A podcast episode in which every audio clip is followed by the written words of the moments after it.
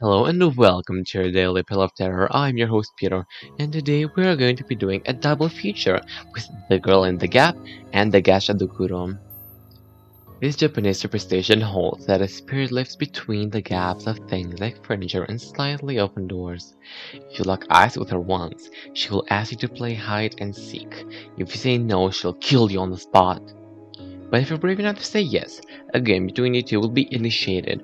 But if you lock eyes with her again while playing, she'll drag herself to hell and trap you there forever. Now, the Gashadokuro. Her second story is going to be about the Gashadokuro, also named the Odokuro.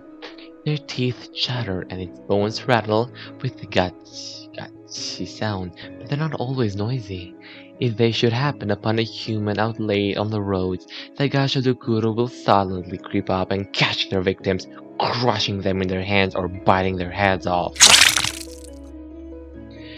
The Gashadokuro are spirits that take the form of giant skeletons that are fifteen times the size of an average person.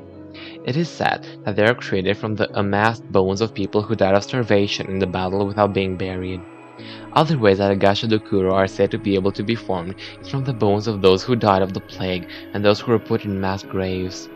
The legend says that the Gashadokuro possesses the power of invisibility and indestructibility, since it's composed from the bones of deceased people, but Shinto charms are said to wear them off.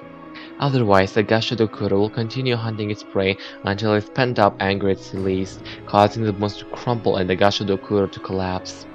Too large and powerful to be killed, Gashadokuro maintain their existence until the energy and malice stored up in their bodies has completely burnt out.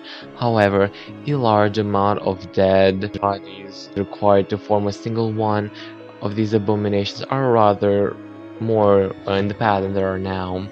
Legend says that the earliest record of a Gashadokuro goes back over one thousand years ago to a bloody rebellion against the central government by a samurai named Taira no Masako. His daughter, Takeisha Haim, was a famous sorceress. When Masako was eventually killed for his revolt, his daughter continued his cause. Using her black magic, she summoned a great skeleton from the bodies of dead soldiers to attack the city Kyoto. Her mother is depicted in a famous print by Utagawa Kuniyoshi.